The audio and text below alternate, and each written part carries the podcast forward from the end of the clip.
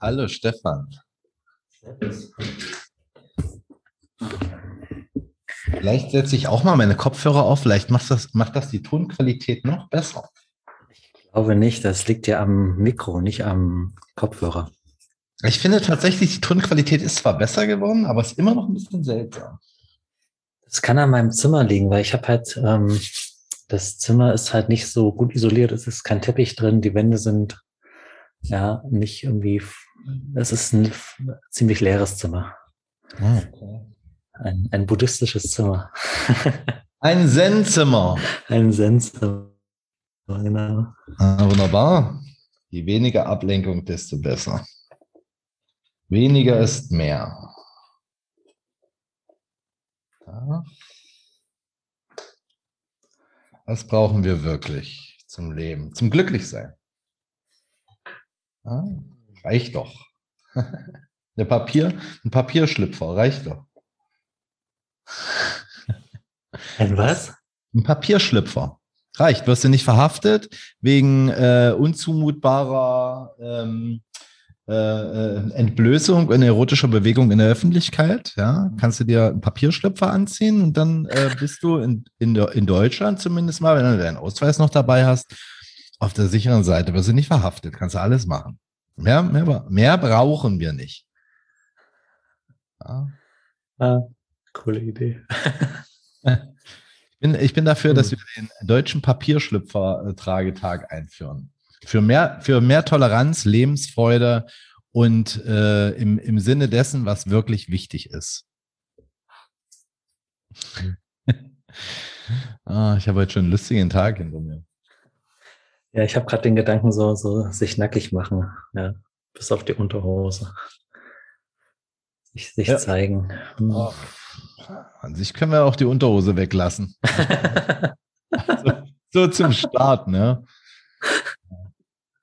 Interessant, wenn, wenn der Menschen fragen würde, also wenn ich mich selbst fragen würde, warum ich das früher nicht gemacht, heute, das ist kein Problem. Also ein Schlüpfer will ich schon anlassen oder eine Badeshorts oder so, aber ansonsten ist echt, äh, bin ich da easy.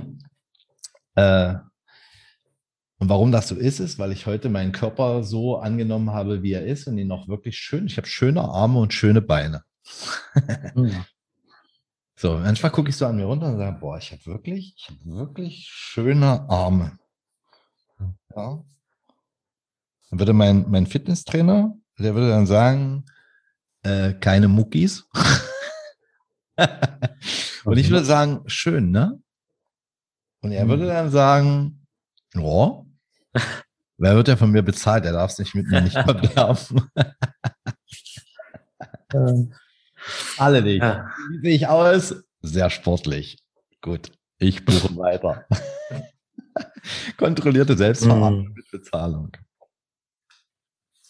Ja, ich finde es wieder mal erstaunlich, wie wir so von einem Thema zum anderen kommen. Und ähm, wenn wir jetzt so beim Körper sind, ich hatte lange Zeit ein Problem mit meinem Körper. Ähm, also es gibt so ein paar Teile in meinem Körper, die ich nicht mag, angefangen bei meinen Füßen, hin zu einem Pickel auf der Nase, den ich seit Jahren nicht wegkriege. Ich weiß nicht, was da los ist.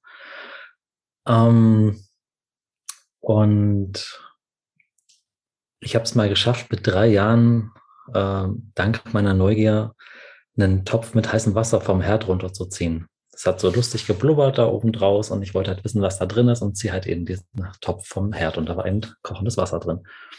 Und zum Glück nicht ins Gesicht, sondern nur in Anführungszeichen über mein, meine Brust. Und am Arm hat es mich so ein bisschen erwischt. Und das war lange Zeit ein Thema für mich. Ich wollte mich nicht so zeigen, also gerade so in der Schule, so, wo das dann so mit den Mädchen losging und dann waren die ersten Ausflüge ins Schwimmbad. Dann habe ich mir immer so ein, so ein Handtuch so über die, die Seite da äh, drüber gehangen, wollte halt irgendwie cool aussehen. ja, ich hatte lange Zeit ein Problem damit, mich mit dieser Narbe zu zeigen. Das hat angedauert bis, ich weiß gar nicht, 18, 19. Dann hatte ich meine erste richtige Freundin. Und ja, wir so mit Sex. So, richtig, ja, also richtig, ja? Später, später, ja.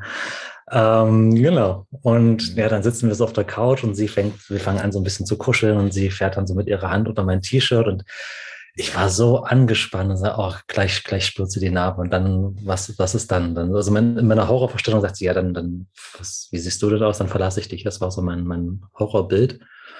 Und dann fängt sie da an, so ein bisschen äh, mich zu streicheln und es war mega schön.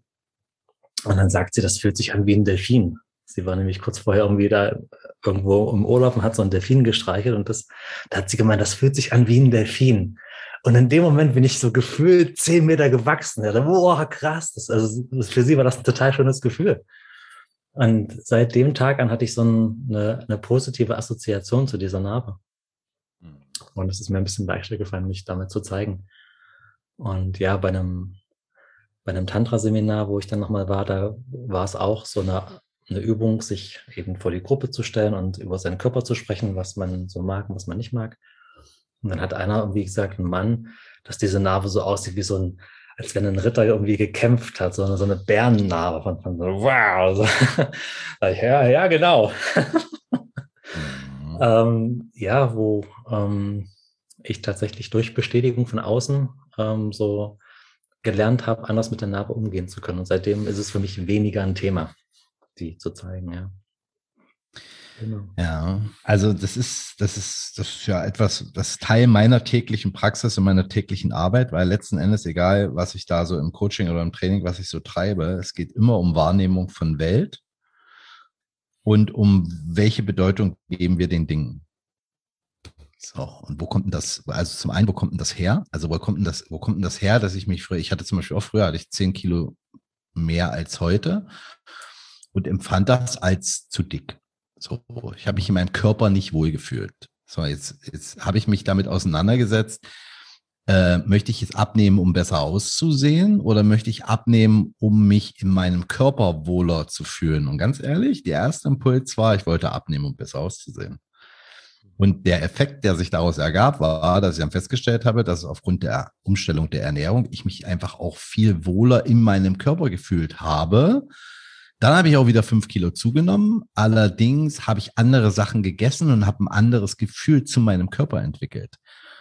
Und habe mich dann in meinem Körper, der wieder ein bisschen mehr war als, ich sag mal, also nach meiner, nach meiner Ernährungsumstellung, ich sag mal im weitesten Sinne Diät, wenn es auch keine war, äh, und es hat halt viel damit zu tun. Und ich habe mich in der Zeit damit beschäftigt. Er hat mich gefragt, wieso, wieso ist denn das so? Und wie sehe ich denn andere Menschen? Und äh, wie, wie bewerte ich denn das? Und wie ist denn meine Prägung? Und wie bin ich überhaupt darauf gekommen, dass äh, bei 1,78 Meter 88 Kilo zu viel sind? Woher, wo, woher kommt denn das?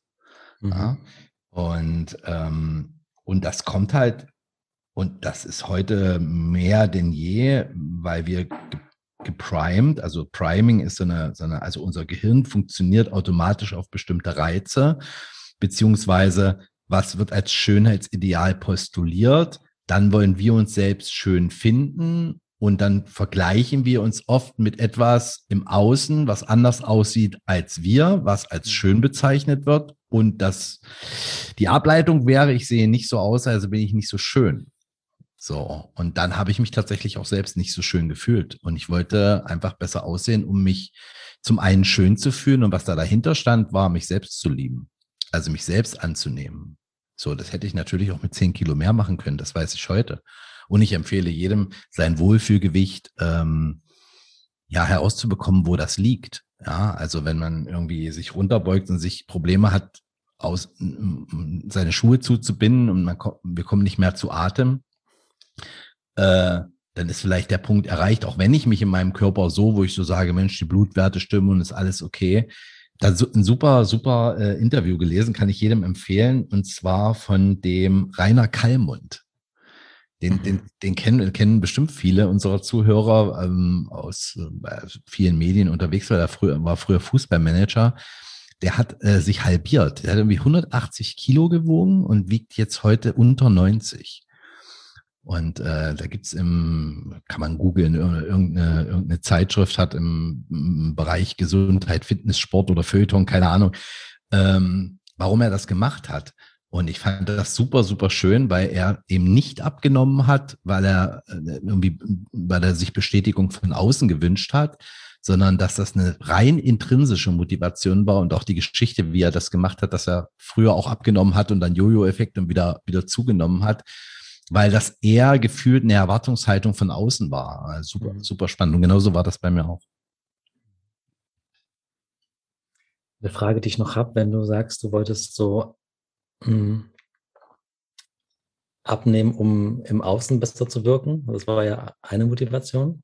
Mhm. Ähm, dieses so mh, hm, Aufmerksamkeit bekommen, ohne danach fragen zu müssen. Dass halt, wenn du gut aussiehst, äh, so sportlich gebaut, stelle ich mir vor, dass dann ähm, zum einen so ein Dazugehören, ah, guck mal, ich bin gesund, äh, ich habe einen starken Körper und so auch Bewunderung vielleicht be zu bekommen, ohne danach fragen zu müssen. Also so, so schaut mal hier, wie, wie gesund ich lebe oder wie, wie, wie fit ich aussehe. Und, ah, so, dass du auffällst, ohne danach fragen zu müssen. Und deswegen auch, ähm, ich sehe dein Tattoo auf dem Arm.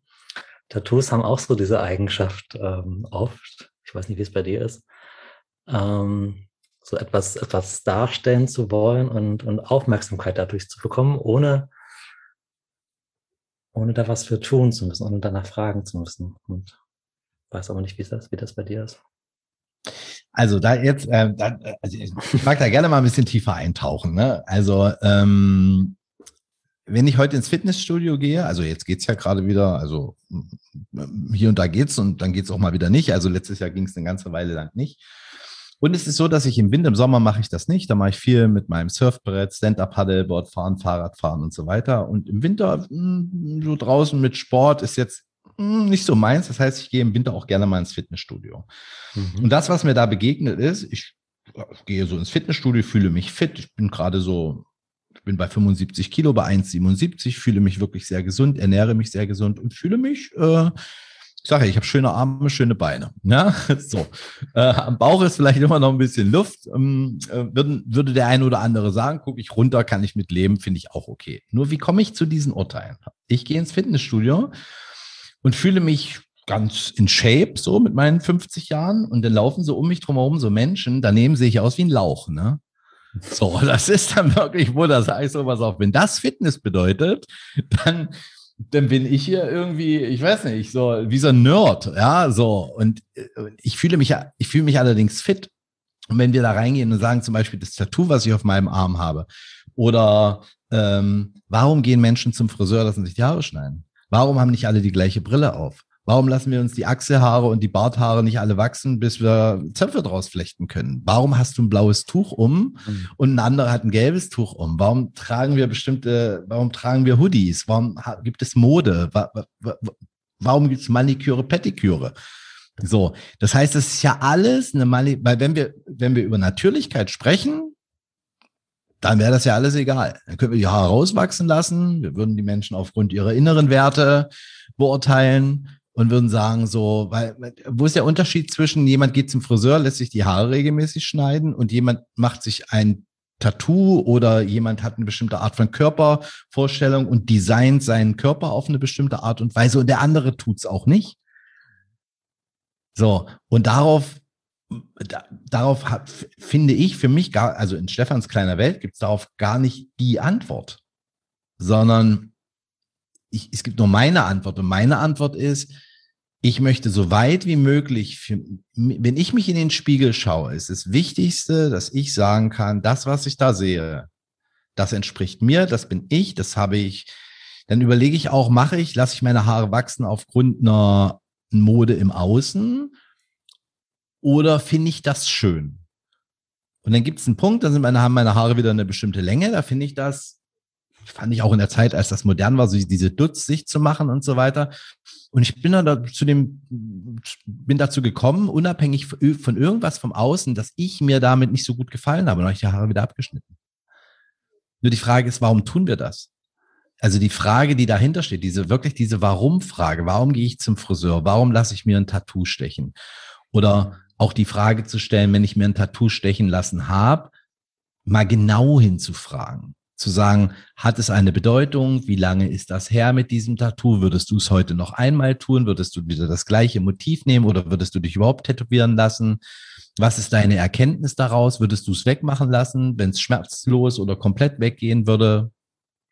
So, auch da wieder kein richtig, kein falsch, sondern was ich, mich interessiert ist, wie Menschen ihr Leben leben und ob sie das, was sie da so zusammenleben, ob sie da alleine auf einem Kissen sitzen können, die Augen schließen und im Frieden damit sind und sagen, okay, das finde ich, dass das bin ich, unabhängig, was Menschen im Außen da erwarten oder meinen. Das habe ich ein bisschen länger ausgeholt. Sorry. ja. Ich würde zum Beispiel mich heute nicht nochmal tätowieren lassen. Ja, das, äh, ich finde, so, so un, untätowierte Körper find, finde ich, wenn ich sie mir anschaue, finde auch Tätowierungen schön, wenn das gute Motive sind, gibt es ja auch voll ein bisschen. Da ne? gibt es ja auch Sachen, die ich hässlich finde. Ne? Andere mögen das beurteilen, wie sie wollen, aber wenn es halt zerläuft, nicht gut gemacht ist und so weiter. Andere Dinge, ich sehe, kenne auch tätowierte Frauen, fast komplett tätowierte Frauen und irgendwie ist das, sieht das sehr besonders aus und ich kann da auch Schönheit sehen.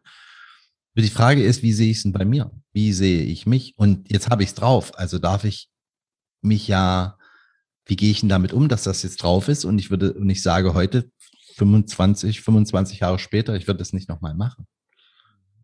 Welches Gefühl habe ich da dazu? Und ich würde es nicht nochmal machen und es ist okay, dass es da ist. Es ist Teil meiner Geschichte. Deshalb ist mein Tattoo da, immer noch auf meinem Arm. Wie ist denn das bei dir? Ja, ich überlege noch, also mit dem Tattoo und mit dem zum Friseur gehen, was du alles erzählt hast. Also wenn ich es mache für mich, weil ich ein gutes Gefühl haben möchte für mich und nicht für andere, das ist dann schon der Freiheit sehr nah, finde ich. Wenn ich Dinge für mich tue, weil ich ein gutes Gefühl haben möchte dafür. Ich mhm. kümmere mich um mich. Hm. Und dieses Annehmen, wenn du sagst, jetzt, das ist 25 Jahre her, du würdest es heute nicht nochmal machen. Ähm, und es ist Teil meiner Geschichte, genau. Das, ja, wirkt noch nach in mir. Hm. Mhm. Hat was für mich mit Entscheidungen zu tun, dass du halt damals eine Entscheidung getroffen hast für dieses Tattoo. Interessant, ja. Mhm. War ohne Bewertung jetzt. Es war eine Entscheidung und du würdest es heute nicht nochmal so machen. Ja. Und jetzt lebst du damit. Genau, das, das ist, das ist das, also das ist eine schöne Metapher fürs gesamte Leben. Ja, ich war vor zehn Jahren noch, äh, vor zwölf Jahren war ich noch verheiratet, vor elf Jahren nicht mehr. Und vor 20 Jahren habe ich mal die Frau getroffen, die ich geheiratet habe. Und später habe ich mich oder haben wir uns scheiden lassen. Mhm. Das war immer eine Entscheidung. Stand ich vom Standesamt und sage, na, bis der Tod euch scheidet. Habe ich gesagt, ja, alles klar, mache ich. Habe ich dann doch nicht gemacht. mhm. war, ich, war, ich, war ich nicht konsequent. Habe ich mich nicht an mein Versprechen gehalten. Mhm. Oh, krasses Thema, Versprechen. Ja. Das ist sowieso, also das ist so, ich, ich verspreche überhaupt niemandem, dass ich irgendwo pünktlich da bin. Hm, okay. Ja, ja also ich, ich mhm. merke, wie ich mich stresse, wenn ich Menschen, also so, wenn ich Sprachnachrichten bekomme und ich sage, ja, äh, also ich sehe dann so die Länge, acht Minuten, zehn Minuten, 15 Minuten Sprachnachrichten, sage ich, oh, ich habe gerade nicht die Kapazität, ich höre es mir später an. Wie ich dann so am Abend, so vorm Schlafen gehen, mich anfange zu stressen, ah, ich habe es versprochen, ich höre es mir später an, jetzt mache ich es jetzt noch, um mein Versprechen zu halten, aber dann gehe ich ja über eine Grenze von mir drüber weg, weil ich es eigentlich gerade jetzt nicht möchte. Und ähm, ja, dass es mich dann auch Überwindung kostet, dann eben zu schreiben, hey, ich gehe jetzt ins Bett, ich habe es mir noch nicht angehört, ich höre es mir morgen an. Also dann nochmal mein Versprechen zu erneuern oder äh, ein Update einfach zu geben, ja, wie es mhm. gerade aussieht. Mhm. Also Vereinbaren haben für mich immer Ort, Zeit und Form. Mhm. Es gibt einen bestimmten Ort, wo wir dieses Versprechen einlösen, wo wir uns vielleicht sehen, also die Räumlichkeit. Es gibt eine Zeit, innerhalb wir festlegen, dass die Vereinbarung getroffen ist. Und die Form ist die, ist die Art der Vereinbarung. So. Und ich glaube, über diese Dinge dürfen, also in dem Moment, wo wir Generalisierung verwenden, sowas wie ich werde dich immer lieben, ja. Bis der Tod euch scheidet. Bis der Tod euch scheidet. Oh Gott, oh Gott, oh Gott, oh Gott, oh Gott. Wie lange ist es noch?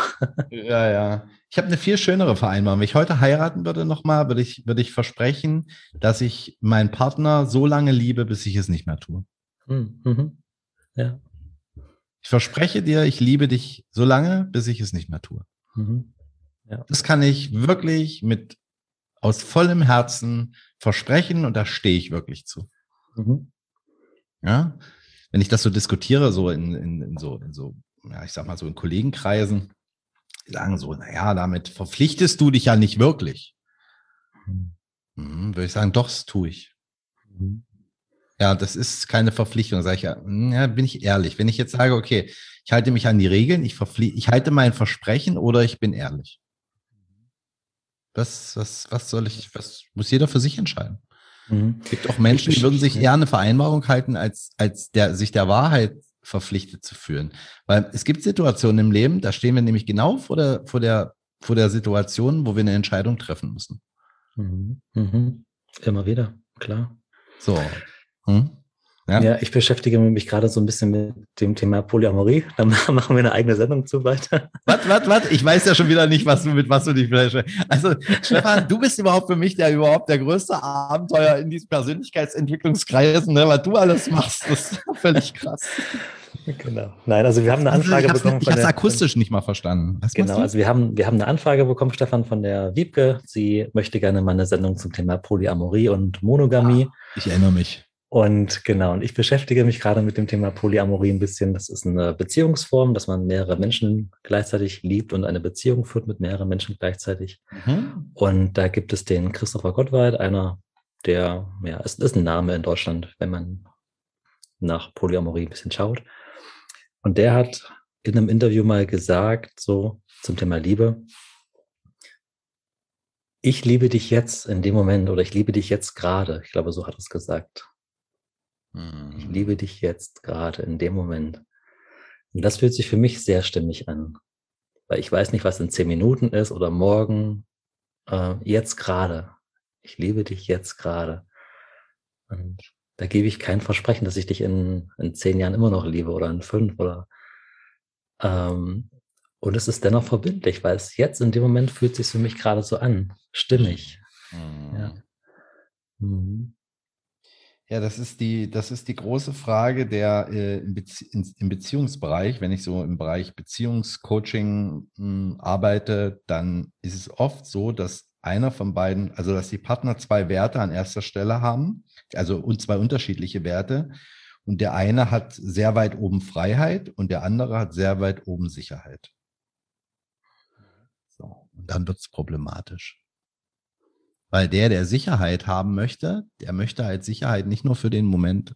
Das reicht ihm oft nicht, sondern mhm. in der Zukunft. Ah, ich baue für die Zukunft vor. Altersvorsorge für den Ruhestand. Mhm.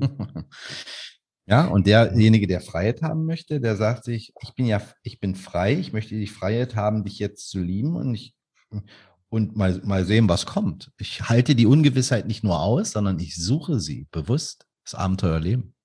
Und das ist ein Konflikt, weil dein Partner will ja ein Versprechen. So. Und, aber was ist denn in fünf Jahren? Wirst du mich in fünf Jahren, wenn ich, keine Ahnung, 20 Kilo zugenommen habe und weiß ich nicht, so, so und so, wirst du mich dann immer noch lieben? Äh, Am ganzen keine Körper Ahnung. meine Haare abwachsen lassen.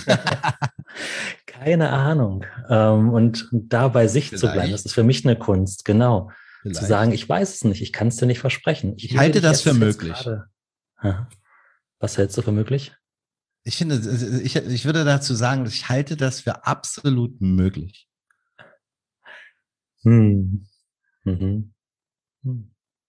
Weil zu sagen, weißt du, äh, weil du sagst, äh, Entschuldigung, dass ich dazwischengrätsche, nur wenn ich sage, äh, weiß, weiß ich nicht, mhm. dann hat dieses weiß ich nicht für mich sowas wie, da ist schon die Entschuldigung für, es ist nicht so, so mit drin. Verstehst du, was ich meine? Und wenn ich sage, ich halte das für möglich, weil ich wünsche, ich, ich, ich möchte solche Dinge für möglich halten. Ich möchte grundsätzlich alles für möglich halten.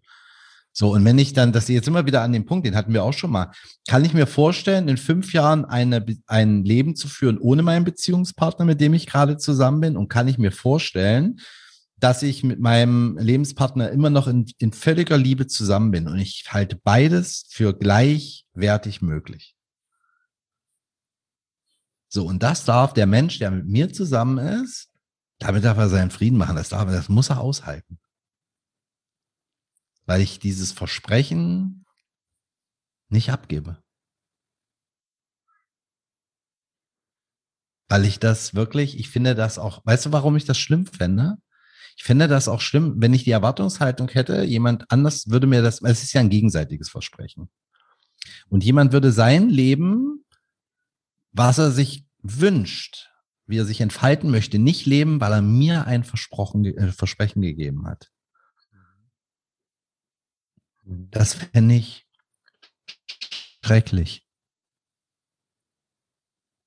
Ich empfinde, würde da Schuld empfinden. Enge mhm. und Unfreiheit. Und dann haben wir dieses Anspruchsdenken und dann wird das gegenseitig aufgewogen. Was machst denn du für mich? Was mache ich denn für dich? Muss meinen Ansprüchen genügen? Jetzt hast du wieder das und das nicht gemacht. Jetzt muss ich dir das zurückzahlen. Jetzt verhält er sich so. Jetzt verhalte ich mich auch mal so, damit der andere mal merkt, wie das so ist, wenn ich mich so mhm. verhalte. Das sind so die Spiele, ja. die ich dann beobachte. Mhm. Mhm. Ja, ist eine Kunst, zu, also bei sich zu bleiben und zu sagen, ich möchte dich aus einer Freiheit heraus lieben, weil ich es weil ich's möchte und nicht, weil ich dir mein Versprechen gegeben habe. Und das muss ich jetzt einhalten. Das, das ist eine völlig andere Energie. Mega, Stefan. Ja. Dieser Satz trifft's. Das ist eine Lebensphilosophie. Mhm. Wenn du das, wenn du das hinkriegst, also wenn ich das hinkriege, sobald ich das mhm. 100% hinkriege, ist wirklich, da, dann, dann passiert Folgendes, was ich mir so sehr in meinem Leben wünsche. Das ist das große Ziel meiner Existenz, was ich mir selbst bestimmt habe, und das ist Seelenfrieden. Und das kommt genau daraus. Daraus entsteht das.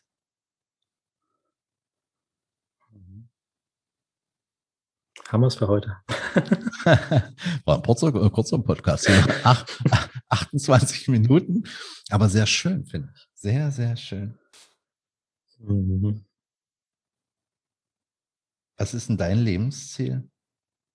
Mhm. Wenn du es formulieren müsstest. Jetzt gerade lebendig zu sein. Also ich merke, wenn ich so meine alten Beziehungen, ich hatte bis jetzt sieben Beziehungen, wenn ich die so zurück betrachte, würde ich mich als sehr unbewussten Menschen bezeichnen, der sich in Beziehungen hm, wo ich viel Lebendigkeit aus mir rausgenommen habe, weil ich dachte, ich muss Erwartungen erfüllen. Und im Moment habe ich gerade so eine Freude daran, mich lebendig zu fühlen in Beziehungen. Und ähm, wenn ich merke, irgendwie mir drückt der Schuh oder irgendwas steht im Raum und ich traue es mich nicht anzusprechen, was da für eine Lebendigkeit raus entsteht, wenn ich mich das traue, eben anzusprechen. Und, Mega. Und da fühle ich ganz viel Lebendigkeit und eben, hm, Jetzt suche ich noch ein Beispiel. Hm. Ja, ich, ich erzähle jetzt aus dem Nähkästchen. Also ich, ich beschäftige mich ja mit dem Polyamon, Polyamorie-Thema. Da war es wieder. Lass uns weiter äh, über dieses Projekt okay, jetzt, sprechen, jetzt, Stefan. Das, das Deine Bühne. Meine Bühne. So, Ohren gespitzt, zugehört. Ähm, also es gibt eine Frau hier in München, die ich ähm, jetzt schon länger kenne und wir treffen uns regelmäßig und haben eine Beziehung.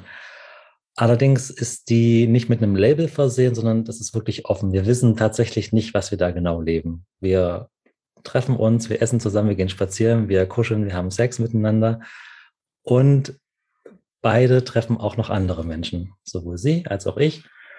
Und für mich war es jetzt vor kurzem eine Riesenüberwindung, nachdem eine andere Frau in mein Leben getreten ist, ähm, das in Kontakt zu bringen. Ich habe gemerkt, wir interessieren uns füreinander und dann kam eben der Punkt zu sagen, hm, Moment mal, ähm, ich merke, das wird jetzt näher zwischen uns und ich fühle mich hingezogen zu dir und ich möchte, dass du weißt, dass es dann schon jemanden in meinem Leben gibt, mit dem ich mich, mit dem ich eben eine Beziehung führe und wir wissen nicht, wie das gerade, da ist kein Label drauf, wie das heißt. Und meine Befürchtung war in dem Moment, mein altes Mindset, das geht nicht und gleich wird sie wütend auf mich und steht auf und sagst äh, und sagt ja irgendwie, ja, dann will ich mit dir keine Beziehung oder will ich da nicht äh, weiter mit dir irgendwie zusammen sein. Und nein, war nicht der Fall, war nicht der Fall, sondern äh, sie ist geblieben, wir sind weiterhin im Kontakt. Beide kennen sich auch mittlerweile über Social Media, sind ein bisschen im Kontakt, was ich schön finde. Und für mich ist so ein, ah, es darf sein. Mhm. Und da spreche ich von dieser Lebendigkeit. Also diese Lebendigkeit. In meiner alten Welt hätte ich mich nicht getraut, wenn ich in der Beziehung bin, jemand anderen anziehend zu finden, da irgendwie was aufzubauen, Nähe aufzubauen. Und hätte dann eben zu der neuen Frau, die dann aufgetaucht ist, gesagt, nee, äh, oder ich hätte es gar nicht erst gesagt, so rum. Ich hätte gar nicht weitere Schritte unternommen, dass da was Engeres entstehen kann. Ich hätte sofort gedacht, oh, ich bin ja schon vergeben in meiner Beziehung. Ich darf andere Frauen nicht attraktiv finden und so weiter und so weiter. Und das meine ich mit, ich habe früher so viel Lebendigkeit aus mir rausgenommen. Das darf ich nicht und ich darf keine anderen Frauen attraktiv finden oder flirten oder Komplimente geben. Und ich muss alles, was mit Frauen zu tun hat, darf ich nur zu Hause in meiner Beziehung leben. Und ah, also ich habe da wirklich so für mich das Bild, in dem Moment, wo ich mit einer Frau kennengelernt habe, es kam zum ersten Kuss, es kam der erste Sex. In dem Moment sind so meine Gefängnistüren hochgegangen und ich habe, okay, jetzt gibt es nur noch diese eine Frau für mich und alles andere darf jetzt nicht mehr sein. Ähm, und das meinte ich mit Lebendigkeit rausgenommen in meinen vorherigen Beziehungen. Das, das mag ich nicht mehr, sondern jetzt gehe ich eben so, also du hast mich gefragt, was ist so mein, weiß nicht, wie die Frage war, so wie, was, was treibt dich an oder so. Das ist für mich Lebendigkeit. Also wenn ich merke, ah, ich mache mich klein. Lebensziel war das so. Was wäre das so, wenn du jetzt sagen würdest, das ist gerade so, wo ich sage, Le das ist das große Ding. Lebendigkeit. Ah. Lebendigkeit. Weil immer ich merke, ich mache mich irgendwie klein, ich halte was zurück, ich bringe, ich spreche was nicht aus ähm, und ziehe so den Kopf ein und will so klein beigeben, sondern da zu sagen, hey, das sehe ich anders und ich habe eine andere Meinung und auch in Kontakt bringen, wenn mich irgendwo der Schuh drückt und sagt, hey, ich habe da was, bin gerade unsicher und wie unpopulär gerade. Ja, und das, da, da ist so viel Lebendigkeit drin. Das macht Spaß. Mir macht das Spaß. Mhm. Ähm, Genau, und ich merke, was da jetzt möglich ist. Ähm, ich, mhm. Ja. Mhm. Also. Hat, äh, ist lustig, ja. Thema Streiten, Streitkultur, unterschiedliche Meinungen haben und die aussprechen können, hat äh, äh, der äh, alter Talkmaster Thomas Gottschalk halt, äh, heißt der, einige werden den noch kennen. Äh, er ist vor kurzem wieder aufgetreten. ja, der ist irgendwie, der, äh, ich glaube, einige, nicht einige, einige kennen den. Also, und der hat im, in einem der großen Wochenzeitungen hat äh, einen Artikel geschrieben im Feuilleton zum Thema Streitkultur. Und das Lustige war, er hat über Streitkultur gesprochen, hat aber gar nicht drin geschrieben, wo, was, was so seine Haltung zu verschiedenen Dingen, also gar keine, ne, sondern mhm. nur über Streitkultur an sich gesprochen. Das fand ich, fand ich sehr interessant. Und gleichzeitig finde ich das Thema tatsächlich so ein bisschen so, sag mir mal deine Meinung, hm, damit ich nicht anecke, dann, wenn wir uns unterhalten, damit sich mhm. alle schön wohlfühlen. Ja, mhm. so. Das, äh, weil, weil unterschiedliche Meinungen zu haben gar nicht ausgehalten wird, weil es dann sehr schnell persönlich und unter die Gürtellinie und wertend wird auf die mhm. Persönlichkeit. Mhm. Also meine Meinung wird dann bezogen, ich habe eine Meinung und dann kriege ich den Stempel von Gegner nicht okay blöd. Mhm. Und dann wird geschossen hm, gar nicht thematisch, sondern mit persönlichen Sachen. So. Und das ist, ähm, das beobachte ich in unserer Welt ein wenig mit Sorge, auch wenn ich das nicht verändern kann, nur in meinem Leben und in meinem Umfeld und in meinem Umkreis. Und weil du sagtest, jetzt möchte ich den Kreis schließen zu deiner Geschichte, weil ich so, weil, weil ich feststelle, dass die Qualität von Beziehungen wenn ich die Dinge ausspreche, die Qualität so viel besser ist. Auch wenn es mal ganz kurz unangenehm ist. Und manchmal ist es nur für mich unangenehm und der andere sagt dann, oh, gut, dass du das ansprichst. Ja, ich habe dazu eine andere Meinung auch und steht das zwischen uns und ich mhm. dann sagen kann, nur weil wir eine unterschiedliche Meinung haben auf ein bestimmtes Thema, steht das nicht als unüberwindbare Brücke zwischen in, in unserer Freundschaft oder wie eine mhm. unüberbrückbare äh, Wand zwischen uns und würde unsere Freundschaft trennen, sondern du hast eine mhm. andere Meinung. Erzähl doch mal, wie kommst du denn? Wie ich interessiere mhm. mich für mhm. Menschen. Ich sage, wie kommt denn das? Das, wie hast du dir, wie, wie hast du diese Meinung gebildet? Und ja. jetzt kommt noch was. Ich bilde meine Meinung und das finde ich super, super wichtig. Ich bilde meine Meinung auf, auf der Grundlage von Wissen mhm. und nicht auf Grundlage einer Ideologie. Hm. Ja, ich bin, mhm. bist du links oder rechts? Links sein bedeutet das und das und das. Bist du, bist du Umweltschützer oder bist du Klimasünder? Auf welcher Seite stehst du? Das ist mir zu schwarz-weiß. Mhm. Sondern ich kann zum Beispiel sagen, ich habe zum Beispiel Freunde, die sind unparteiisch. Gibt welche, die äh, sind nah bei, bei der Linken, bei den Grünen. Ich habe SPD, CDU, alles. Ja, ähm, beim Landhaus meiner, meiner Großmutter in Bergwitz, jetzt ist das, ist das rausgerutscht. äh, da gibt es so Nachbarn, die sind AfD-Wähler und das sind Menschen, mit denen habe ich auch abends zusammen schon ein Bier getrunken und habe die Position, die sie da vertreten haben, nicht, dass ich die teile. Nur wenn ich die Frage, wo kommt denn das so her, dann, dann kann ich verstehen, warum die, warum die so ticken.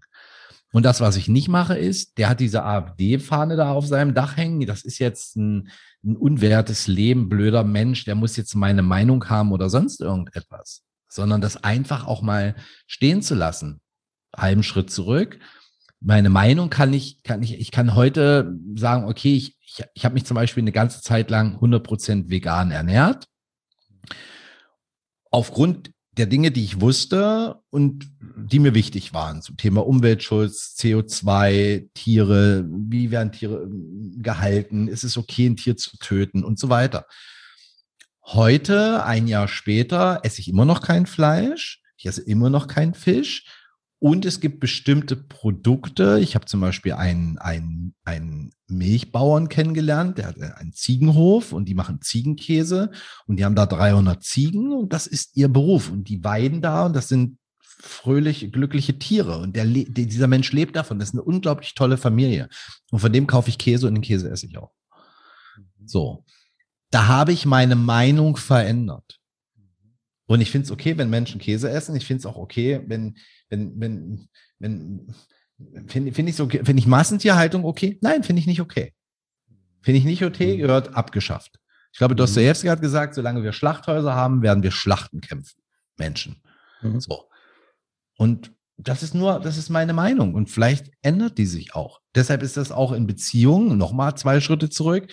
Wenn ich heute eine bestimmte Haltung und eine bestimmte Werte habe, die ich auch lebe und ein bestimmtes Leben lebe und es verändert sich. Das machen Menschen, wenn sie auf solche Seminare zu dir kommen und radikale Ehrlichkeit üben und die kommen plötzlich, erkennen das als Wert in ihrem Leben, kommen in ihre alte Beziehung zurück, probieren das aus und merken, dass das nicht mehr funktioniert. Ja, was ist denn jetzt mit dem Versprechen, ich werde dich leben bis, ich werde dich lieben bis ans Lebens, Lebensende? Ja, ich kann dich, ich, ich, ich, ich, ich, ich verlasse, ich beende diese Beziehung aus Liebe. Das geht.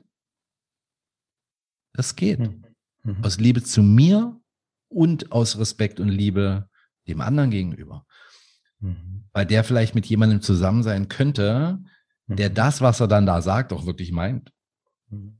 Ohne dass wir uns alle gegenseitig ein Froh machen. Nochmal zurück zu deiner Pol, genau. Polo. und es wäre, genau, und ich wollte Pullover, sagen, pur Love.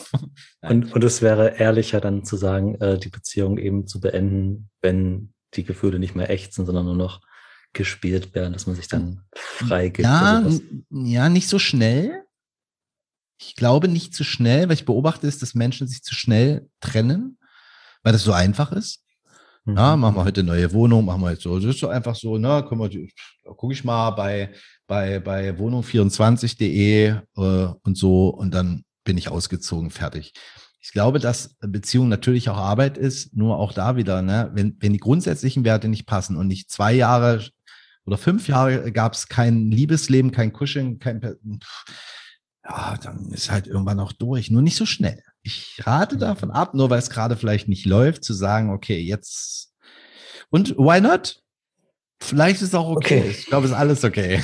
Ja, ich, ich ja, bei mir tut sich gerade was. Also ich bin noch so ein bisschen bei deinem letzten äh, Dialog, äh, wo du von der AfD gesprochen hast und dass du bei denen warst. Ah ja. Und, und jetzt auch gerade eben bei der Beziehung mit den fünf Jahren und kein Kuscheln mehr. Ähm, es gibt zwei Fragen, die ich spannend finde. Das eine ist nämlich die Warum-Frage. Warum zündet die AfD da oder Menschen äh, eben Asylantenheime an und verprügeln Menschen?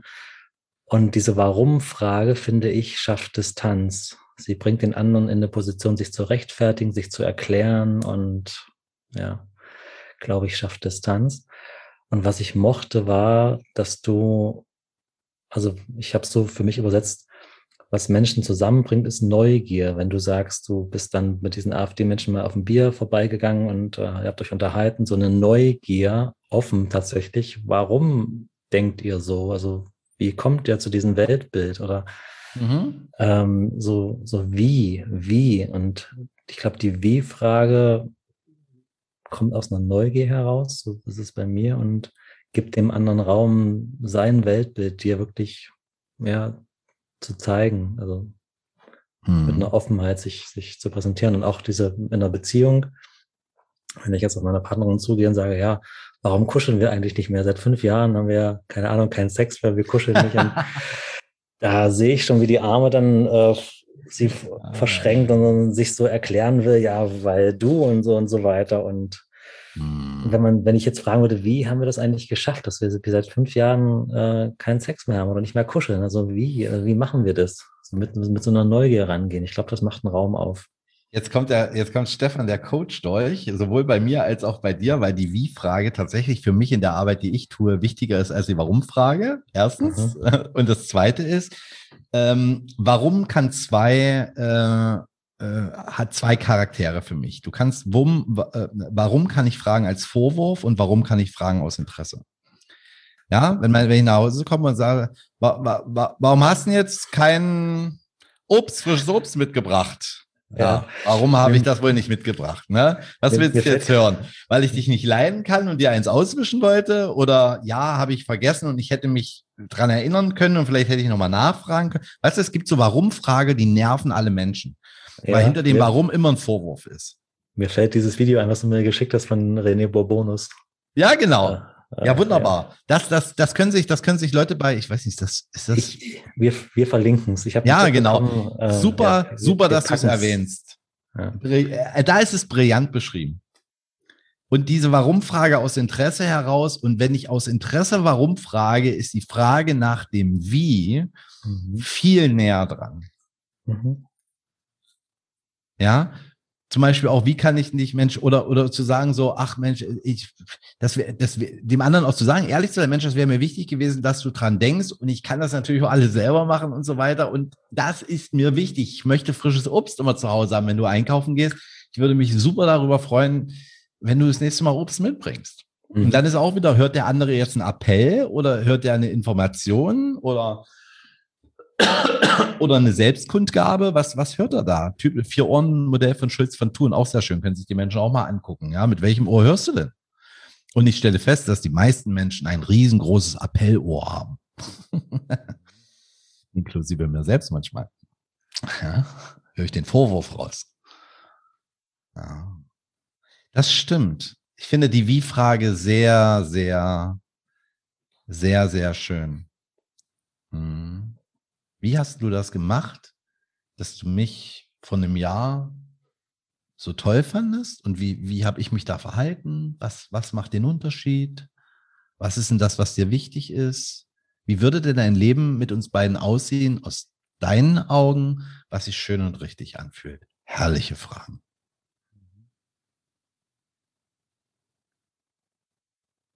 Und inwieweit würdest du denn das aushalten, wenn das bei mir anders wäre? Gar nicht. Ups. Mhm, mhm. Und das kann passieren, ja. Das kann passieren. Nur dann lebst du halt keine Lüge mehr, ne? Dann machen wir uns keinen mehr vor. Maskenball hm. beendet. Persona, die Maske.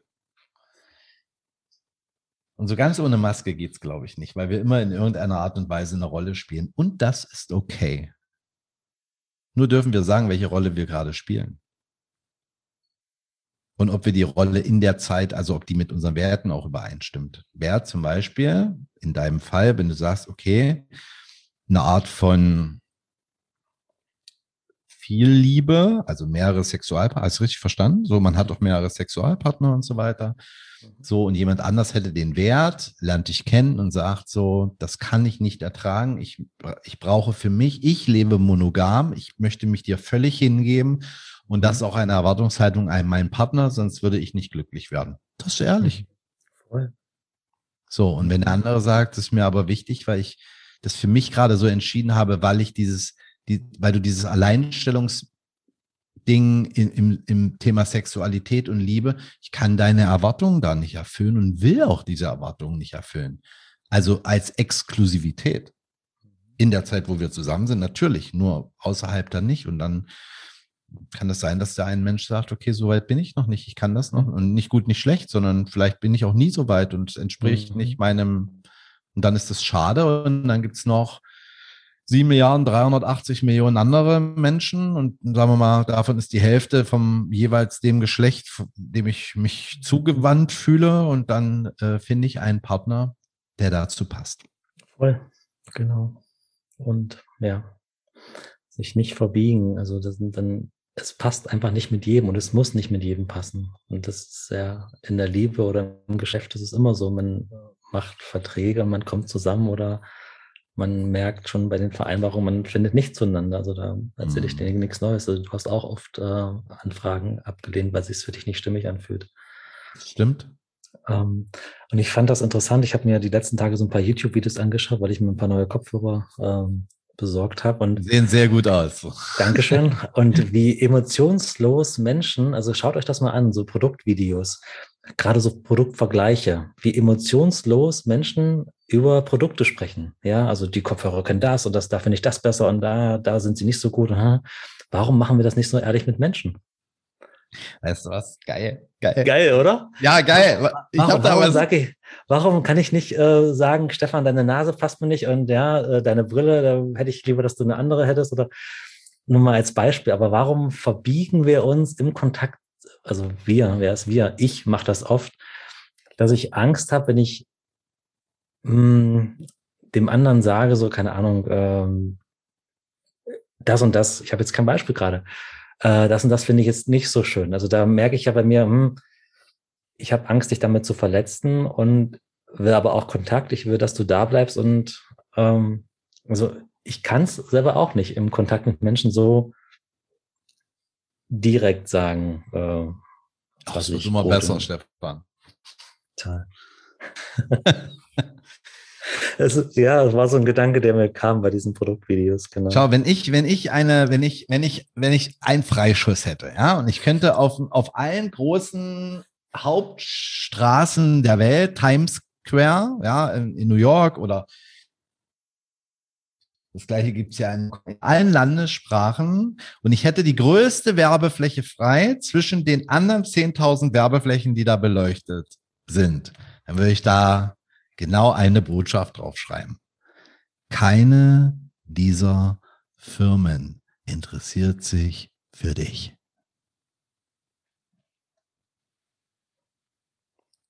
Keine. Und das erkennen wir sehr, sehr schön an der Art, wie Werbung gemacht wird, wie uns ein Mangel eingeredet wird, wie Unzulänglichkeiten hm, postuliert werden, wo dann, also da wird das Mittel dann gleich mitgeliefert oder es werden so Ver Verknüpfungen gemacht, die einfach nicht stimmen. Gute Mütter geben ihren Kindern im Zwei, gute Hausfrauen waschen mit Piesel. Ja, das ist, das sie interessieren sich nicht für dich. Die wollen Produkte verkaufen. Sie wollen Kopfhörer verkaufen. Ja, coole Menschen. Schau dir mal diese Werbung mit, mit, mit Kopfhörern. Das Sportliche in allen Hautfarben mittlerweile, multidivers, ja, alles dabei.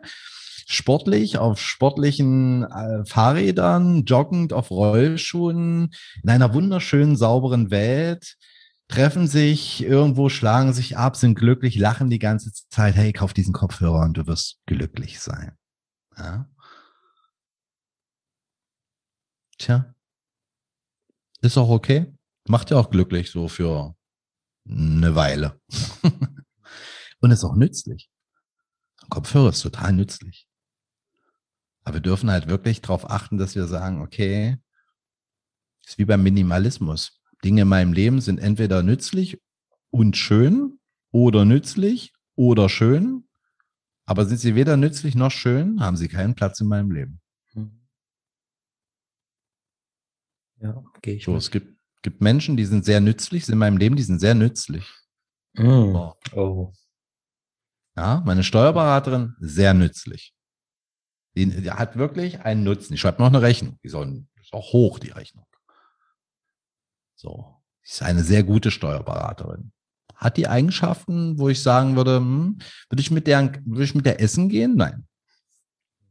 Weiß sie auch. Ja, sie sagt immer, sie sind auch ein bisschen schräg in, in die, ins Leben, in die Welt gebaut, hat die mal gesagt zu mir. Sie sagt, das stimmt. Ja, sie sagen Sätze, die sagt sonst keiner, sei es mein Beruf. Und dann sagte ich, weiß ja, was sie kosten. Ich sage, hm, ich würde einen Kollegen empfehlen. Radikale Ehrlichkeit mit Stefan Meurisch. Machen Sie ein Seminar. Das ist wirklich nicht teuer. Ich, ich habe mich ein bisschen zusammengezogen bei dem Wort nützlich. Ähm, also wenn mir das jemand sagt in einer Beziehung, ich spreche jetzt von einer Beziehung, uh. ähm, uh. uh. höre ich nicht, höre ich nicht gern. Du bist Und, mein Ernährer. Ja, gar nicht, Stefan. Katastrophe. Aha. Oh, ja. Ja, stell dir mal vor, jemand sagt, würde dir eine Frage stellen, warum liebst du mich? Oder du wirst jemand sagen, warum liebst du mich? Und der würde sagen, mhm. ja, weil du so für den Einkauf sorgst, äh, das, mhm. das äh, Geld nach Hause bringst, für Sicherheit sorgst und so guter Vater für die Kinder bist. Sehr nützlich. Ja, und ich glaube, was mich triggert, ist so, dass es, es klingt sehr unemotional. Also, ähm, wo ist da die Emotion? Äh, das, das hingezogen Gefühl. Also du bist klar, du tust das und tust das und bringst Geld nach Hause und die Kinder und gehst einkaufen und das klingt so ersetzbar.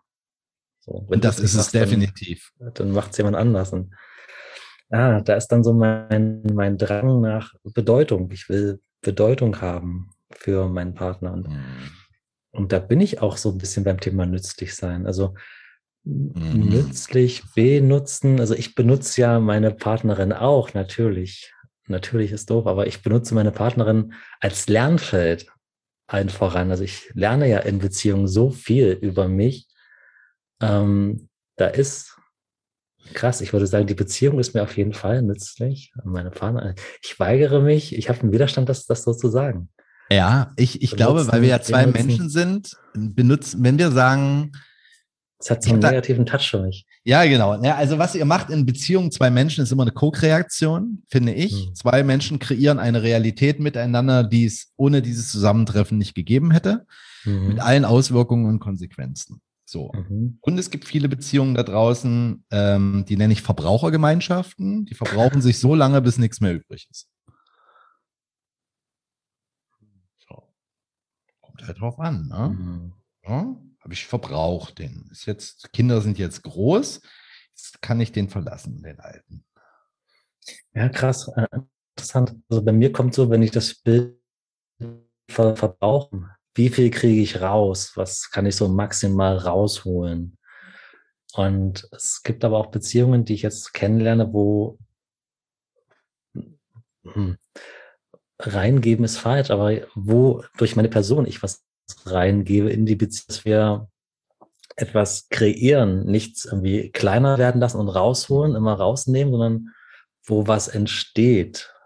Ähm, schau, wenn du nicht bereit bist, das, was, schau, wenn du nicht bereit bist, das zu verschenken, was du glaubst zu brauchen,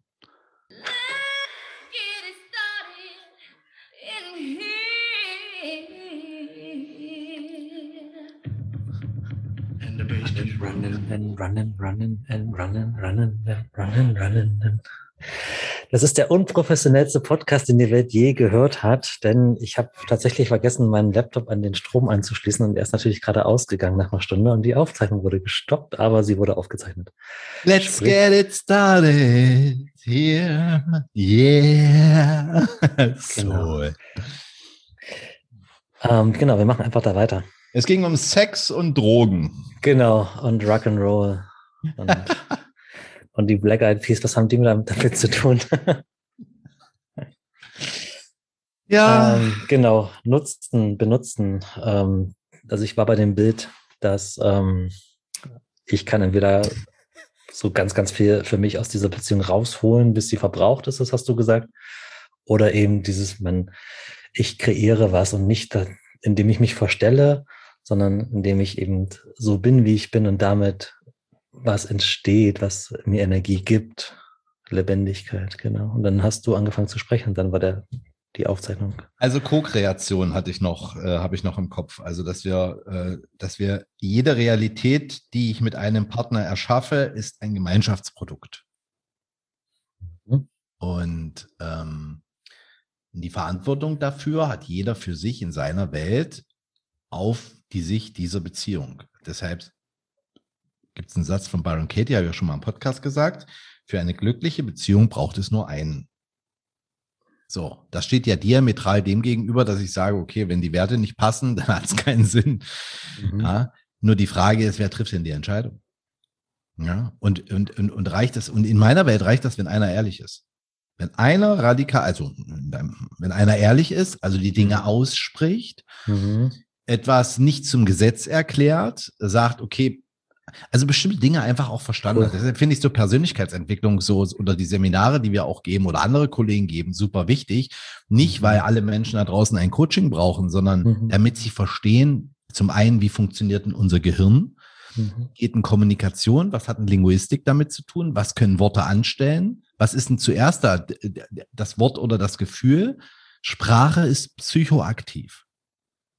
Wir machen in der Art, wie wir miteinander sprechen, erzeugen wir Bilder und damit erzeugen wir Gefühle. So, und was ist denn das? Welches Gefühl möchte ich denn erzeugen oder welches Bedürfnis habe ich denn und wie manipuliere ich denn hier so rum, damit dieses Bedürfnis befriedigt wird? Und dafür mal überhaupt sich zu öffnen, mal einen Blick zu kriegen, den Vorhang mal wegzuziehen. Vorsicht, ich sage Danger, wirklich mit Sirene, dann ist der Vorhang einmal weg, den kannst du nicht mehr hinziehen. Stimmt, ja. Ich mochte total, dass du gesagt hast, es braucht nur einen, der ehrlich ist. Bin ich absolut dabei. In dem Moment, wo einer sich zeigt und sagt, das geht gerade bei mir ab, ähm, macht es was mit dem anderen. Und wie der, die reagiert, liegt nicht in unserer Hand. Das ist Thema Kontrolle abgeben. Ich habe keinen Einfluss, wie mein Gegenüber reagiert, wenn ich etwas sage. Da gibt es Millionen von Möglichkeiten. Genau, aber da, das würde ich auch sagen, dass es nur einen braucht. Also viele denken ja immer, ja, wenn mein, mein Partner, meine Partnerin auch so ehrlich kommunizieren könnten wie ich, ja, dann hätten wir eine tolle Partnerschaft. Bullshit. Das, Wollen wir Ehrlichkeit miteinander vereinbaren? genau, als obersten Wert, das ist das Wichtigste. Vielleicht. Dann habe ich, hab ich immer einen Grund, meinem Partner zu sagen, du warst nicht ehrlich und die Verantwortung wegzuschieben. Warum? Warum warst du nicht ehrlich? Ja, toll. Ja, ah, willst genau. du das, willst du darauf eine ehrliche Antwort hören? Das ist ja auch schon manipulativ. Das ist ja keine, keine echte Warum-Frage. die, die, Wahrheit kannst du doch gar nicht vertragen. oh, großartig. Ja, das ist auch gut. Genau. Auch wieder Verantwortung abschieben, weil du es nicht vertragen kannst. Ehrlich, du hast damit alles kaputt gemacht. Hm. Ja, wir hatten doch so ein schönes Leben. Warum hast du es zerstört? Warum hast du das jetzt kaputt gemacht? Du Sau. Ja. oh. Egoist. Hm. Nur, weil hm. du dein, nur weil du dein persönliches Glück über alles andere stellst. Oh ja. Du Schwein. Hm. ja. Tja, ich habe mir angemaßt, ein Leben zu führen, was mich glücklich macht. Und ich lade dich gerne dazu ein, dich damit zu beschäftigen und eine Entscheidung zu treffen, ob du mit dem Weg mit mir zusammen gehen möchtest. Oder jemand anders stellt mir diese Frage und sagt so, so und so sieht das aus. Möchtest du das? Ja, brauche ich mal einen Moment Zeit, darüber nachzudenken. Ist vielleicht eine ganz neue Aber. Welt, die sich mir eröffnet und ich darauf gar keine Antwort geben kann im Sinne von, ja klar, mach ich, gar kein Problem. Polygamie, ach, was, wir gehen jetzt in den Zwinger, das ist doch super. Ja, also jetzt, wo du das sagst, kann ich mir total vorstellen. Ne? Ich hole mir gleich ja. mal ein paar Lack- und Ledersachen. Läuft doch bei euch, ja, cool, endlich. äh, ähm, äh, interessant, also ich war gerade noch bei dem, bei der, wo wir uns so ein bisschen auf spaßig so gesagt haben, ja, so, du hast unsere Beziehung kaputt gemacht, du Schwein, du Egoist. Und hm. dann hast du so sehr ruhig geantwortet, ja, ich habe mich entschieden, im Leben. Und meine Vorstellung ist ja, so ticke ich, ich schaffe das nicht, in dem Moment so ruhig zu bleiben und das eben dann sozusagen, ich habe mich so entschieden und das wäre ja auch völlig für mich unnatürlich, sondern in dem Moment triggere ich mich ja erstmal damit an, kräftig und ärgere mich über Egoist, Schwein, brr. Und äh, das dann in dem Moment da sein lassen zu können, das ist für mich auch ein Riesenthema ähm, Lebendigkeit, Freiheit, zu sagen, ja, ich ärgere mich gerade mega, dass du mich als Schwein und als Egoist bezeichnest. Und das bedeutet oh, nicht, dass du das, das nicht sagen darfst. richtig, richtig. Ach, natürlich. Ähm, mhm. Das heißt nur, dass ich das gehört habe und dass ich mich darüber ärgere, dass es was mit mir macht, ich mich darüber aufrege. Ah, und in dem Moment, wo ich es ausgesprochen habe, steht es schon mal im Raum. Ich habe es nicht mehr in mir drin. Es kann arbeiten. Es ist ausgesprochen. Ohne dass du den anderen angegriffen hast. Das finde ich so schön. Oft, oft entwickeln wir ja so, sind das so, das sind so, das ist so ein, so ein, so ein Spiel, so ein Rückrundenspiel. Ja, einer gibt den Aufschlag und gibt es eine Hinrunde, Rückrunde, mhm. Hinrunde, ja, Vorwurf mhm. und dann Rechtfertigung, neuer Vorwurf, Recht, Täter, Opfer, Ankläger und das Dreieck. Geil. Ich mag dieses Bild vom Tennis spielen. Also solange ich den Ball nicht bei mir in der Hand halte und sage, ich traue mich nicht aufzuschlagen, weil ich denke, ah, mein Gegenüber kann den Ball hm. nicht, nicht annehmen oder äh, ist nicht so schnell im, im, Laufen oder so und so. Solange bin ich in meiner Gehirngrütze so lange drin. Und erst in dem Moment, wo ich den Ball eben aufschlage, sage, was bei mir gerade passiert, gebe ich dem anderen die Möglichkeit, dass ich was verändern kann. Hm. Dass sich es auch bei mir verändert, dass ich merke, ah, ist gar nicht so, wie ich es mir vorgestellt habe, ist anders, besser, schlechter, was auch immer. Auf jeden Fall anders. Du kommst aus dem Gehirn raus, sobald du es aussprichst. Stell dir vor, wir würden Menschen dazu motivieren können, ähm, inspirieren können, mal Dinge, die ihnen wirklich wichtig sind in ihren Beziehungen auszusprechen. Oh, das wäre mega. Das wäre mega. Ich würde mir so wünschen. Und da zwar so, mit, dem, ich, mit dem Satz beginnen, ich habe ein Geschenk, ich habe, ich habe heute ein Geschenk für mich dabei und für dich. Und ich möchte eine Sache sagen und ich möchte, dass du dir die erstmal anhörst, wenn wir eine Vereinbarung treffen, dass wir, du erstmal nur zuhörst und danach sagst du mir alles, was du davon hältst. Und ich würde das gerne mal aussprechen. Und dann so ein, nur eine Sache, mhm. den du dir schon ewig wünschst und nicht traust zu sagen, einfach mal auszusprechen, um zu gucken, was dann passiert. Geil. Mhm. Mhm. Ich glaube, ich würde es anders angehen äh, mit diesem Geschenk. Das ist nicht meine Worte, das mag dann, mögen deine Worte sein. Für mich äh, wird sich so, ja, wie, wie verpacke ich es äh, in einem Geschenk oder in einer, wie, wie spreche ich durch die Blume, um meinen anderen, geht für mich in Richtung Manipulation. So, ja, also wie erreiche ich mein Ziel, dass mein Gegenüber sich Zeit nimmt, zehn Minuten mir zuzuhören. Mhm. Ähm, ich würde es, glaube ich, anders sagen, dass ich halt, ähm, dass es da was gibt, was mich, mich beschäftigt und ich würde es gerne aussprechen und ich stelle mir vor, ähm, dass ich dich damit vielleicht erschrecken oder verletzen oder was auch immer könnte. Sehr schön. Und, und ich mache mich aufgeregt und werde jetzt schon unruhig und mir wird heiß und es ist mir wichtig, äh, würdest du mir zehn Minuten zuhören?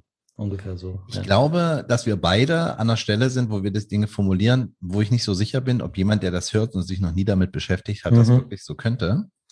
Ist eine Kunst, definitiv ist eine Art, wirklich wie, wie eine Fremdsprache. Und ich würde den einfach halten. Lernen. Wirklich. Wenn ich jetzt nur noch mal kurz drüber nachdenke, hinzusetzen und sagen, gar nicht ankündigen und sagen, so in einem ruhigen Moment, wo alle entspannt sind, Einfach zu sagen, es gibt eine Sache, die ist mir total wichtig und die werde ich jetzt einmal mhm. aussprechen. Und dann in einem entspannten, ruhigen Ton, ohne Rechtfertigung und das einfach mal im Raum stehen zu lassen. Mhm. Die große Überraschung, probiert das wirklich, ich will das gar nicht vorwegnehmen. Mhm. Das kann sein, dass der, der eine oder andere, weißt du, du erkennst ja im Verhalten deines Gegenübers auch, wie er zu dir steht. Mhm. Ja, gönn, gönn nicht, gönn, gönnt dein Gegenüber dir dein Glück. Und ich habe dazu ja eine These. Ja, wenn jemand dir ein glückliches Leben nicht gönnt, so wie du es gerne hättest, dann hat dieser Mensch in deinem Leben nichts verloren. Mhm.